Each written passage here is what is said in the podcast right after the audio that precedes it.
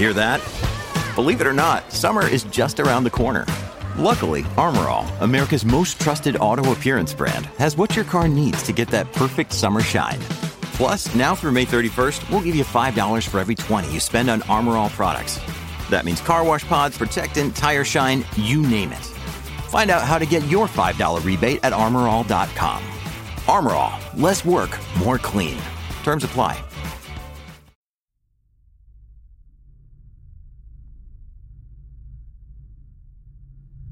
It was the summer of 2007. I was 25 years old and a city boy by nature, a product of the sounds of persistent traffic and the bustling people on the move. I liked the bright lights and the conveniences of never having to stray too far from home to find anything I needed.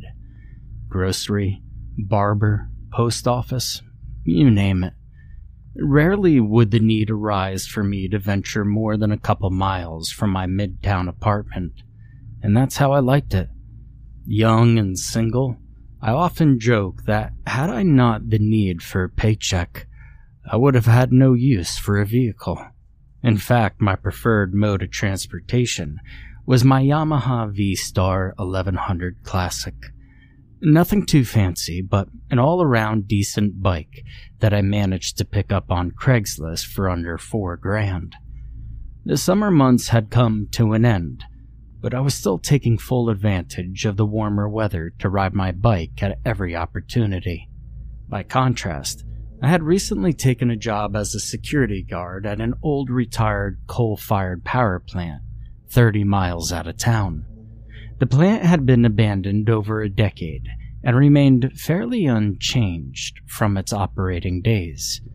Large metal framed buildings and storage silos were covered in overgrowth and surrounded an enormous black pile of coal. There were a multitude of covered conveying belt systems that appeared to run from under the ground below the coal pile, working their way up to the tops of several of the buildings and structures.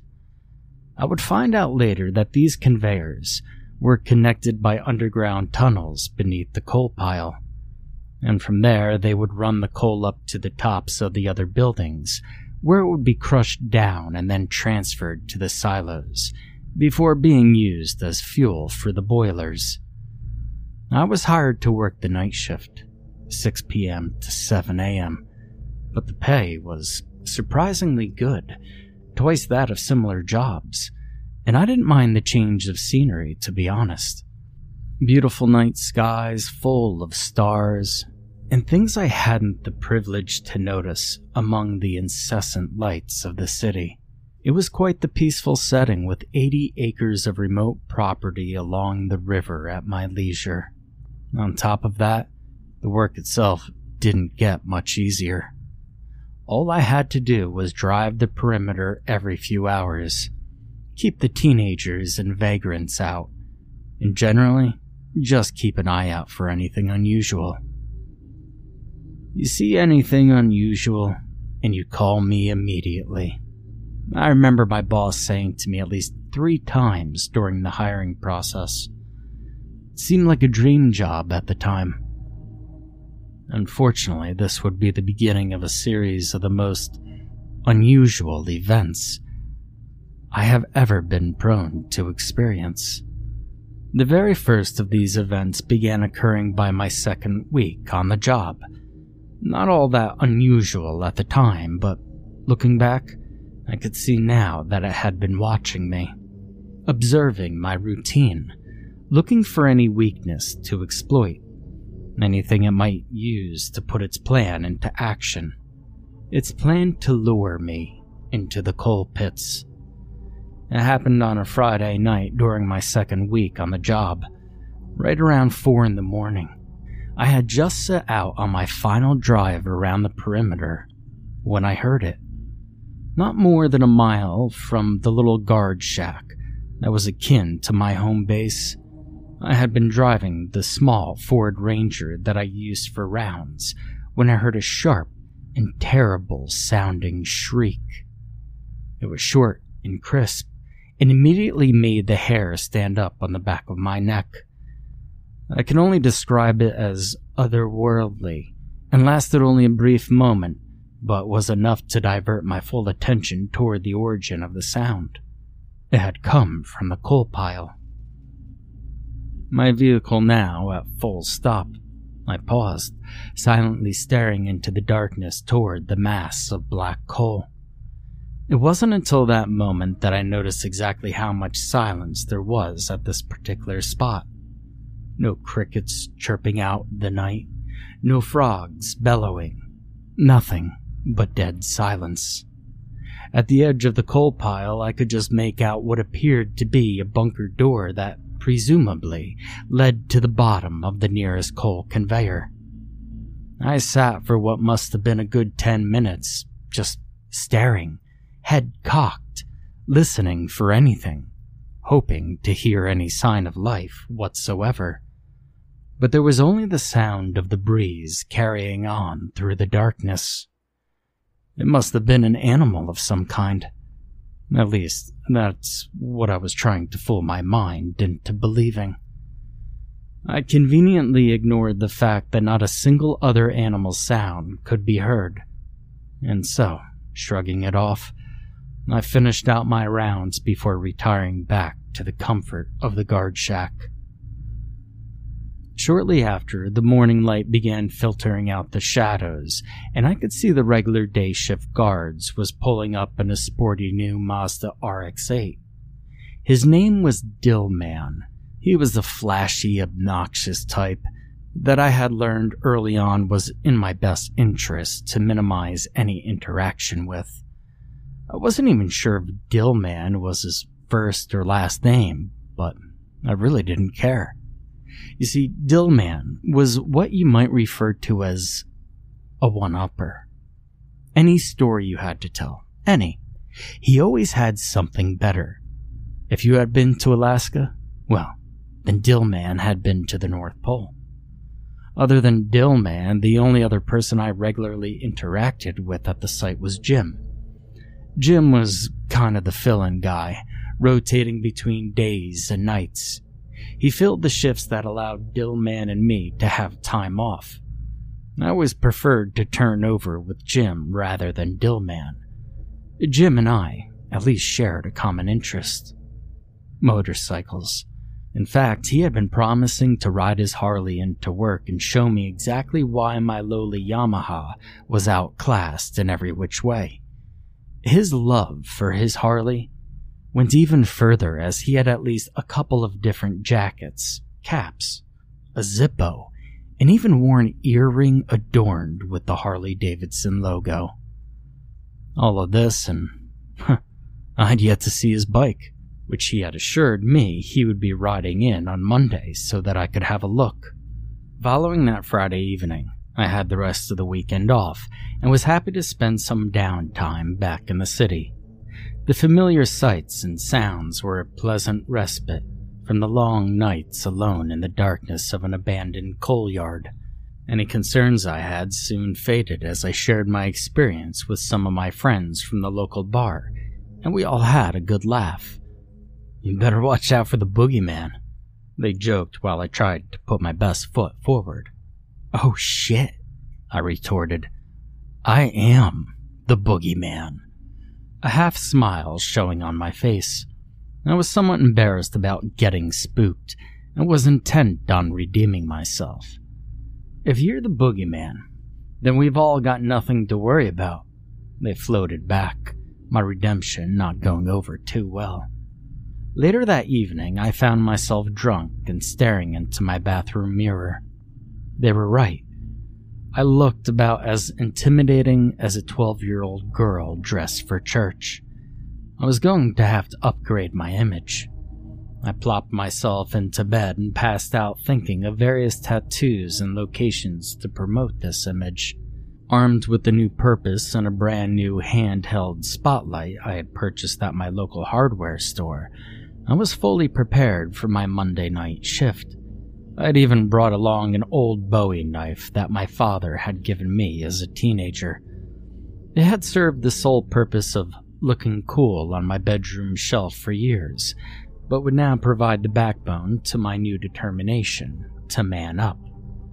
Arriving at the job site at my usual time, just prior to 6 p.m., I noticed that Jim was not there to meet me. This was unusual because we weren't supposed to leave the place unsupervised. I assumed he must have gotten his schedule mixed up or possibly had to leave early for some reason.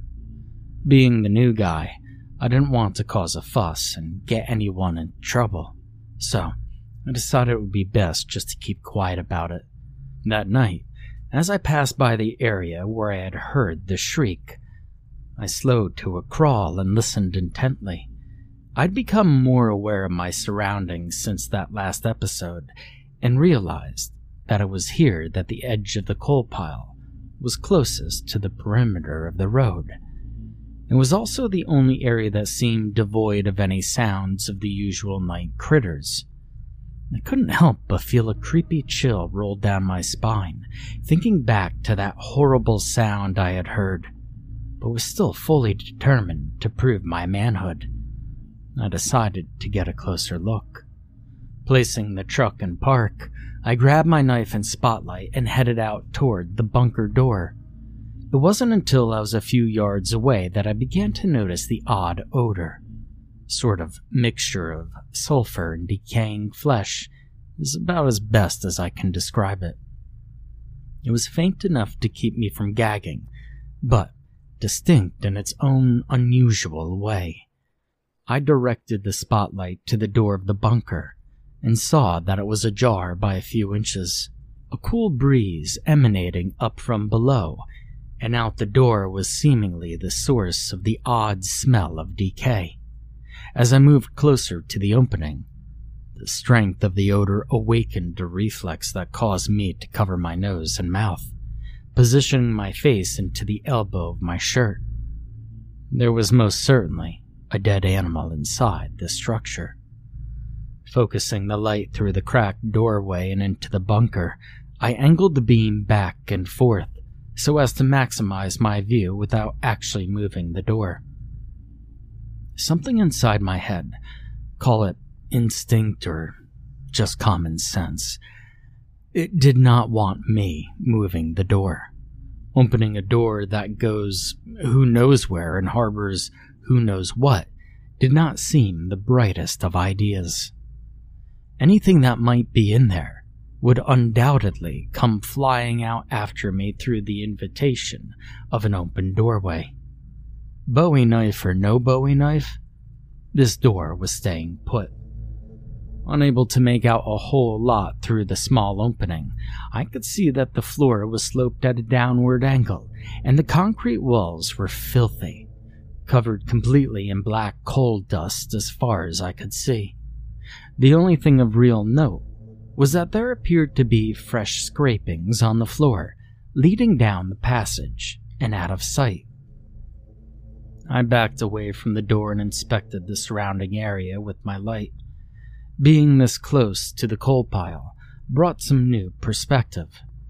The coal conveyors were much larger than they looked from the road, the nearest conveyor was a mere 25 yards away, rising out of the ground from the pile as if it had been shoved into the pile by some giant hand. It steadily rose until ending at the roof of one of the boiler buildings behind me to the south. I briefly envisioned the massive belt in operation, delivering coal from the pile all the way up and up till eventually be used as fuel for the boilers. The smell again diverted my attention as I ventured around to the back side of the bunker and came upon what appeared to be a dead animal of some kind. If I had to guess, I would have said it was a raccoon, but it was in an unrecognizable state.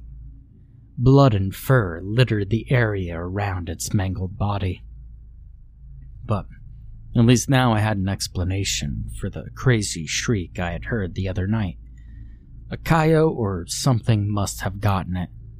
Satisfied with my findings and bordering the limits of my manhood, I made my way back to my truck and finished out the night uneventfully. The next evening, my boss was waiting for me at the guard shack when I showed up for my shift. Didn't expect to see you tonight, I said, a little confused. Yeah, well, Jim hasn't been into work since Saturday, he offered. He didn't even bother to clock himself out, just up and left and won't return any of my calls. I swear keeping this position staff has been a real challenge lately. Now, I didn't know Jim that well, but he didn't seem the type to just ditch like that. I thought to myself. Happens every summer. Guys get tired of working out here alone on a nice day, I suppose. He tossed me the keys to the Ford Ranger. Anyways, I may need you to cover some extra shifts until we find a replacement. He headed towards his car. And, uh, keep a close eye out for anything unusual. Unusual. Right. As he left, I couldn't shake the thought that something wasn't right. From the few short conversations I had with Jim, I was under the impression he really liked his job. Certainly, he wouldn't up and quit without a good reason. The week passed, and having no one to fill Jim's spot, I found myself working the weekend. It was Saturday evening, and the sun had just dipped below the horizon when I jumped in the Ranger for my first perimeter check of the night. The past week had gone by without a hitch, and now that I had settled into the routine, I could see how the boredom might get to some people. As I approached the bunker that had been the focus of my attention just a week prior, I barely gave it a passing glance. I had grown more accustomed to the layout of the structures and buildings, and had actually developed a curiosity for what I might find in some of the old buildings. There was obviously still a lot of equipment and things that were worth something, or they wouldn't bother having a security guard on site. I decided on my next round I would do a little more exploring. Little did I know that my next round would be my last. It was getting close to midnight when I headed out ready to do some exploring. There was no moon in the sky on this night, with the only natural light resulting from the multitude of stars that I had become accustomed to seeing. Passing by the old coal bunker without a second thought, something caught my eye in the driver's side mirror of the Ford Ranger. I saw it for only a minute, but it was enough to jolt my senses into overdrive. Movement, coming from the direction of the bunker. Or was it just the shadows playing tricks on my mind? Instantly and instinctively, I hit the brakes and poked my head out of the window, looking back toward the bunker, finding myself in an all too familiar situation. There it was again. Just for a moment. I strained to see through the darkness as the pace of my pulse picked up speed and thoughts began to stream through my head. There was definitely something moving over there. I fumbled for my spotlight and thrust it in the direction of the bunker, only to see the darkness transform into a bunker door. Nothing more. Only this time, the door was open. Wide open. What are you doing in there? I yelled out, only it came out more like a high pitched squeal than a commanding tone. Pictures of a 12 year old girl on her way to church bought me a few moments of false courage. Realizing my emotional state was getting the best of me, I let out a long exhale.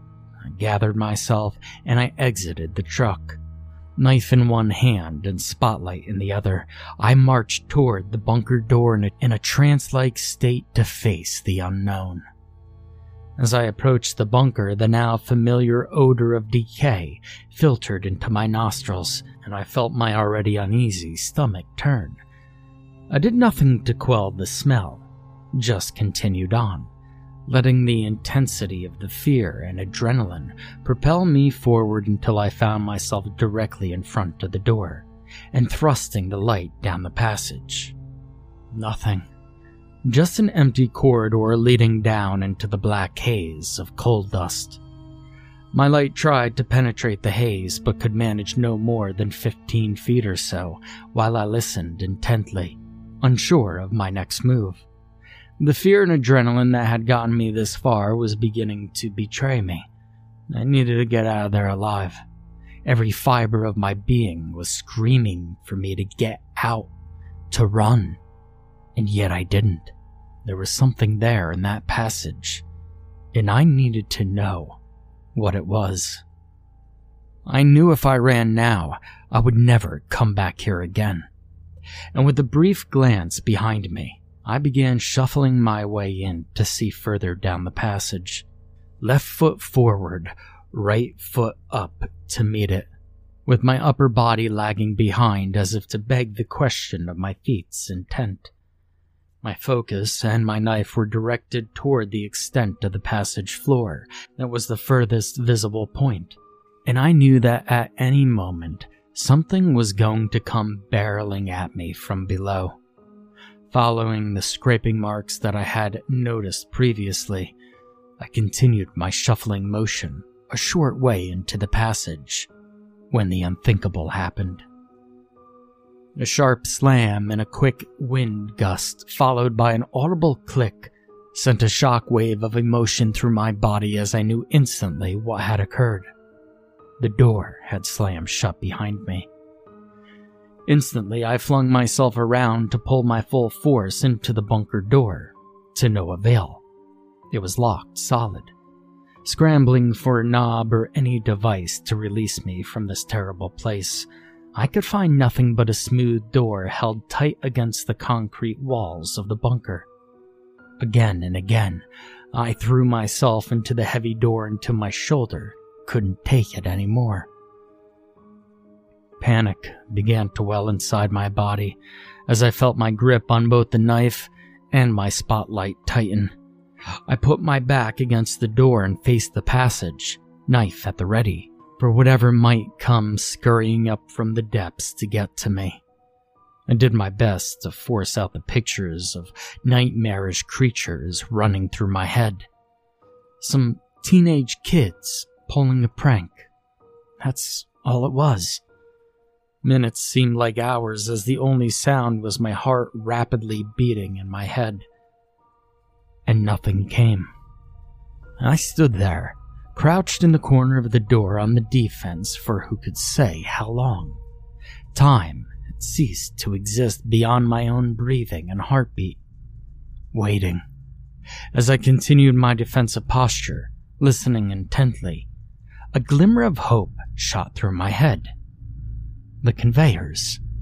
If I could make my way to the bottom of the conveyors, I could climb up and out to the top of whatever building it happened to go to.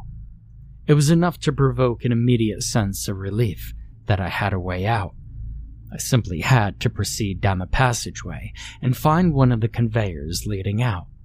This paired with the logic that whoever had locked me in here was undoubtedly outside the bunker, providing enough courage for me to begin working my way down the passage. I slowly followed the passage downward about 30 yards or so before it leveled out and made a sharp right turn. The scrapings on the floor continued along in front of me, while my imagination dreamed up various ominous sources for its existence.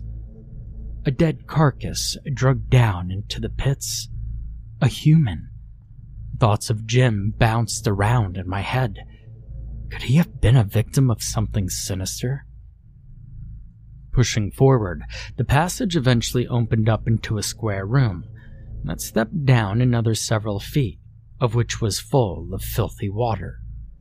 Leaning into the room, I directed my light from one side to the next. Taking up the center of the room on a raised platform was a large motor and as I moved the beam of light upward, I could see metal grating above me. It was another level. This was it. The bottom of the conveyor that represented my way to freedom. I could see it rising up at an angle toward the ground above. Surveying the room further, I located a stairwell on the opposite side of the room.